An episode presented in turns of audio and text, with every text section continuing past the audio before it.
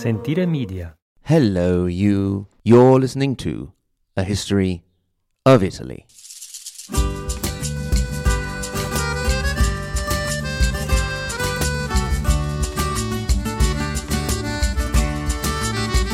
Episode 136 Savoy, Amedeo VIII, from Count to Duke to Pope, 1391 to 1451. Tra due salici piangenti, io ritrovo la speranza di un amore che ormai fu. We last left our seemingly endless succession of counts of Savoy named Amedeo with the mysterious death of Amedeo the Seventh, the Red Count.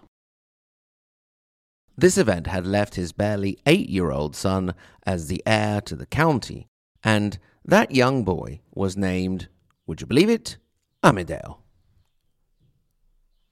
Where his father and grandfather had been strong and macho, keen jousters, fighters, and hunters, this new Amedeo was a weak, scrawny, and sickly cross eyed young boy, prone to melancholy and feelings of loneliness. This was not helped by the fact that his mother also soon left for a new marriage, and the boy was placed under the regency of his grandmother, Bona of Bourbon, to whom he was very attached. But in time she was also sent away, and Amedeo found himself surrounded by nobles jockeying for influence. The court of Burgundy, in particular, had a strong influence on him, with Duke Philip the Bold of Burgundy managing to marry his daughter Maria to Amedeo.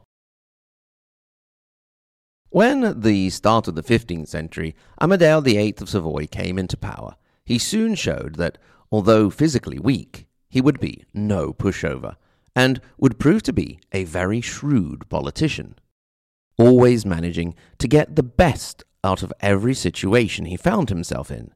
His calm approach earned him the name Amedeo the Peaceable. For example, when the madness of King Charles VI of France provoked a civil war in the country, the Savoy managed to play both sides of the conflict. One particular tactic to do this was to use the knights of the household on one side on one occasion, and then another side in another occasion, and then blame events on the initiative of the individual members of the household. Amedeo did the same on this side of the border, managing to cleverly tread a balance between Milan on one side and Florence and Venice on the other. A big moment for the Savoy came on the 9th of February 1416, when the Count managed to get King Sigismund of Luxembourg to transform the county into a duchy. From that point on, until they became kings, the rulers of Savoy would be dukes. You'd think that would be enough of an achievement for this prudent line of rulers. But Amedeo VIII also consolidated the stretch of land from their holdings down to Nice with the acquisition of important castles, but also east to Lombardy with the acquisition of the city of Vercelli, moving their borders close to the Sesia River and to more modern borders between the regions of Piedmont and Lombardy. At the same time, he also extended his holdings in France. Amedeo VIII is also remembered for making a pretty good attempt at getting all of these lands under some sort of unified administrative control. In the year 1430, he collected all of the laws of the areas he controlled, very diverse for culture and tradition, under a series of statutes that were a pretty good compromise between centralized power and local diversities. This was quite a feat if you consider that we are talking about lands that go from French Savoy, almost untouched by the communal fad, to the very communal Piedmont area. In a certain sense, you could say that these statutes represented a passage from the feudal medieval to the modern period for the duchy. At the top of the admin pile was a council directly around the Duke himself, known as the Consilium cum Domino Residens, which had general executive, legislative, and judicial power over the duchy. Then there were lower councils called Consilium Camerlenci Residens, first only in Chambéry and then in Turin. Finally, they were the Castellania in local areas, with differing kinds of representation and varying power according to the varying geographical realities. Alongside these bodies, there were the hotels of the Duke and his single family members, organizations responsible for taking care of their daily needs. Throw in a financial and administrative reform as well as the political one, and you had a nice little package for Duke Amedeo of Savoy. He had extended his holdings, consolidated them, been made a duke, sorted out the organization of his duchy. Now, I imagine you long term, dear, dear listeners are expecting me to say something like, What could possibly go wrong? Well, in this case, I don't need to say it because in 1434, at the height of his power and prestige, Amedeo VIII decided he had had enough. It was time for this peace and quiet loving, attention avoiding Duke to have a well deserved rest. He left his son, Ludovico, Louis, as lieutenant and headed off to the monastery of Ripaglia, Ripaille, near Thonon-les-Bains in modern day France. One would imagine at this point that he lived out his days in silent, peaceful contemplation, and why not the occasional little prayer? Not at all. He continued to govern the duchy from the monastery. After all, he had brought most of his closest friends and magnates with him. Also, the monastic life he lived was, well, not quite so monastic, with loads of banquets taking place, wine flowing in, and a considerable number of ladies. Basically, you could say that Duke Amedeo and his mates set up a giant man cave for themselves. So, now maybe you can say, Okay, so you just wanted to tell us about the man cave. Then he lived out his life partying. Well, no, not really.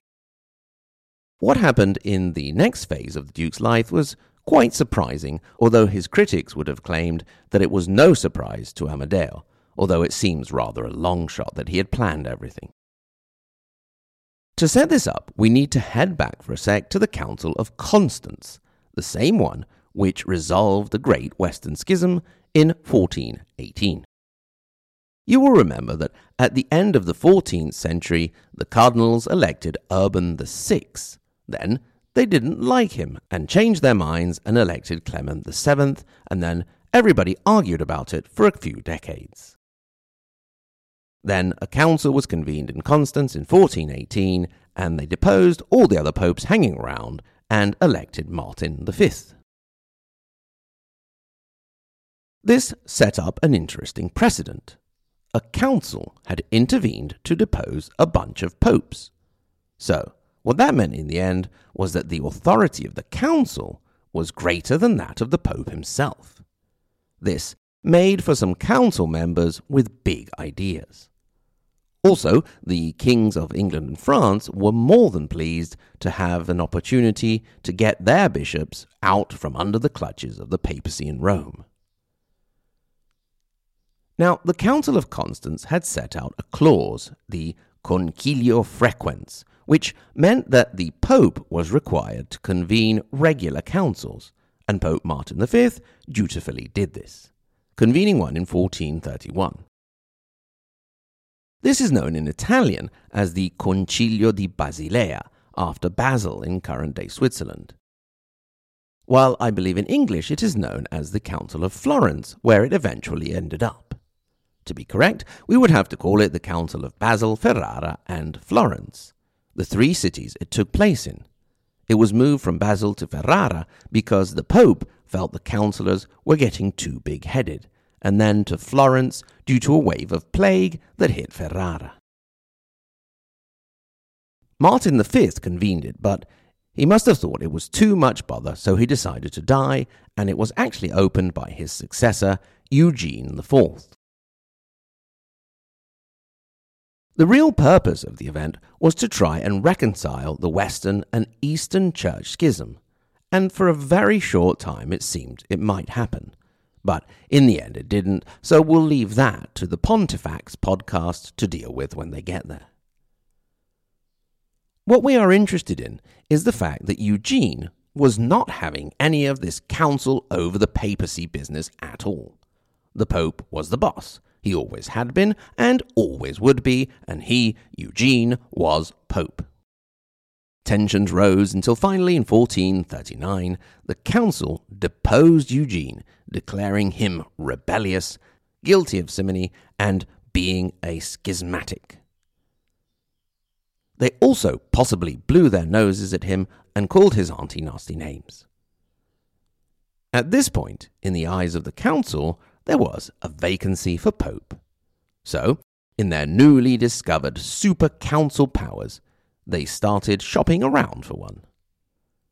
The situation was complicated, and not many people wanted to get into what seemed like yet another schism.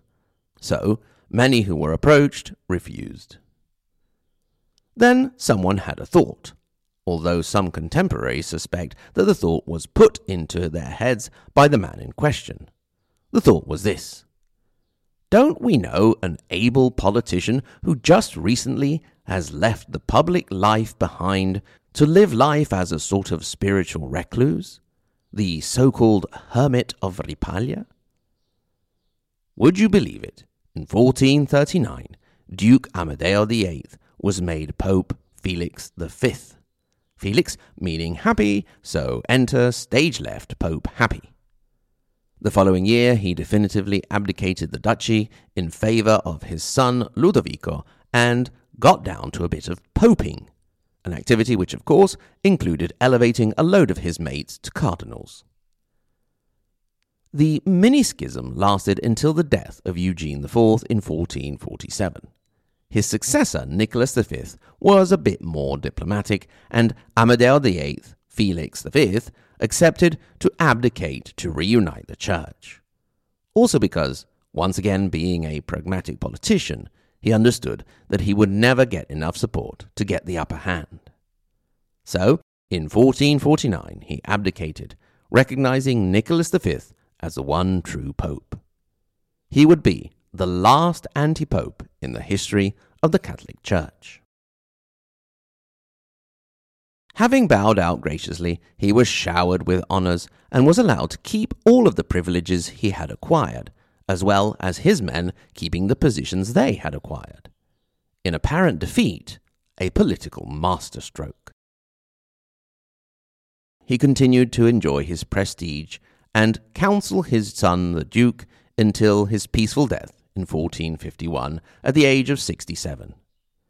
He is buried in the Cathedral of Turin, the same location of the Holy Shroud, which more than likely is not the real Holy Shroud. So, so with the Savoy and Piedmont, we have brought all of the areas of the Italian peninsula into the 15th century, and it's time for a recap before we start going round all over again. In the next round, we'll be getting out of the 15th century and even sadly saying goodbye to the Middle Ages. We'll also turn our attention to include some other areas that are about to get a bit more interesting, such as Trentino and why not the Republic of San Marino. If, like me, you are a bit sad at the idea of leaving the Middle Ages, I hope you will find consolation in the fact that we will be introducing a few colourful characters.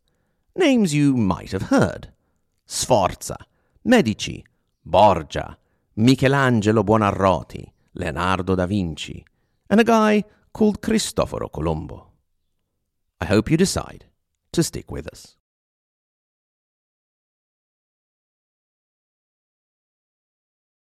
Thank you very, very much for listening. Grazie. Thanks in particular to my lovely Patreon supporters starting with the first half of the Margherita Hack and Galileo Galilei level. Alison H., Amanda D., Anthony G., Bill S., Brian J., Carrie W.. Lane, Cindy M., Dean V., Dominique T., Emily B., Federica R., Francisco A., Gabriel S., Greg, Gunnar, Ignazio, Il Valentino, Jane J., Jeff M., Jeff S., Jeffrey W., lovely collection of Jeffs there, Jesse and Shari, Joseph S., and Juan Diego. Let's not forget the Tippy Talk Maria Montessori and Dante Alighieri level, Paolo, Lisa K., Andrew M., Peter W. Peter, if you haven't had the opportunity, I've put out a thank you video for you, as I have been doing with the top donors Kevin O., David L., Renat, David C., Oak, JW, and Sen. Remember, if you are so inclined, you can get in touch. Hello at ahistoryofitaly.com. At the same URL, you can click through to the support page and become a Patreon supporter, or go over directly to patreon.com slash a history of Italy and join to have access to extra content as well as ad-free episodes. I would also like to welcome the newest members of our Patreon family Dale S., David F., Owen M., and welcome back to Mark L. I would also like to take the opportunity to thank Danimal303 and what I believe is to be read as lame for their lovely reviews. I'm not sure what effect reviews have on visibility and all that, but it definitely makes me feel all warm and tingly inside. So go ahead and do that if you have the time, and I thank you very much. Once again, thank you very much for listening, and until next time, arrivederci.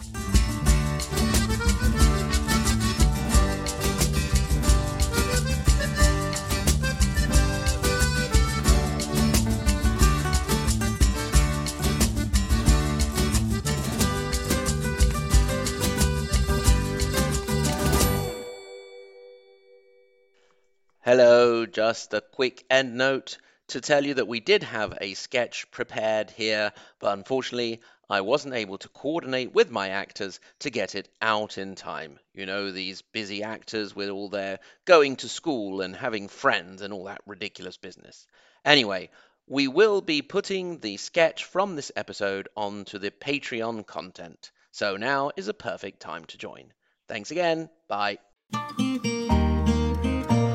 Sentire Media. Hey, podcast producers and show hosts. Do you want to join a podcast network that celebrates all things Italian? At Sentire Media, we understand the allure of Italy and its unique culture. Our devoted team of hosts and producers are all driven by their shared passion for Italy and we work tirelessly to create the best lifestyle podcasts and content that will whisk you away to the very heart of Italy. With us, you can savor the mouth-watering flavors, get lost in the stories from the past, break down the cultural barriers, and truly immerse yourself in the vibrant traditions of this intoxicating country. If you have a great podcast idea or are already in production and would like to join Sentire Media, head over to sentiremedia.com. That's S E N T I R E media.com and find out how to submit your show.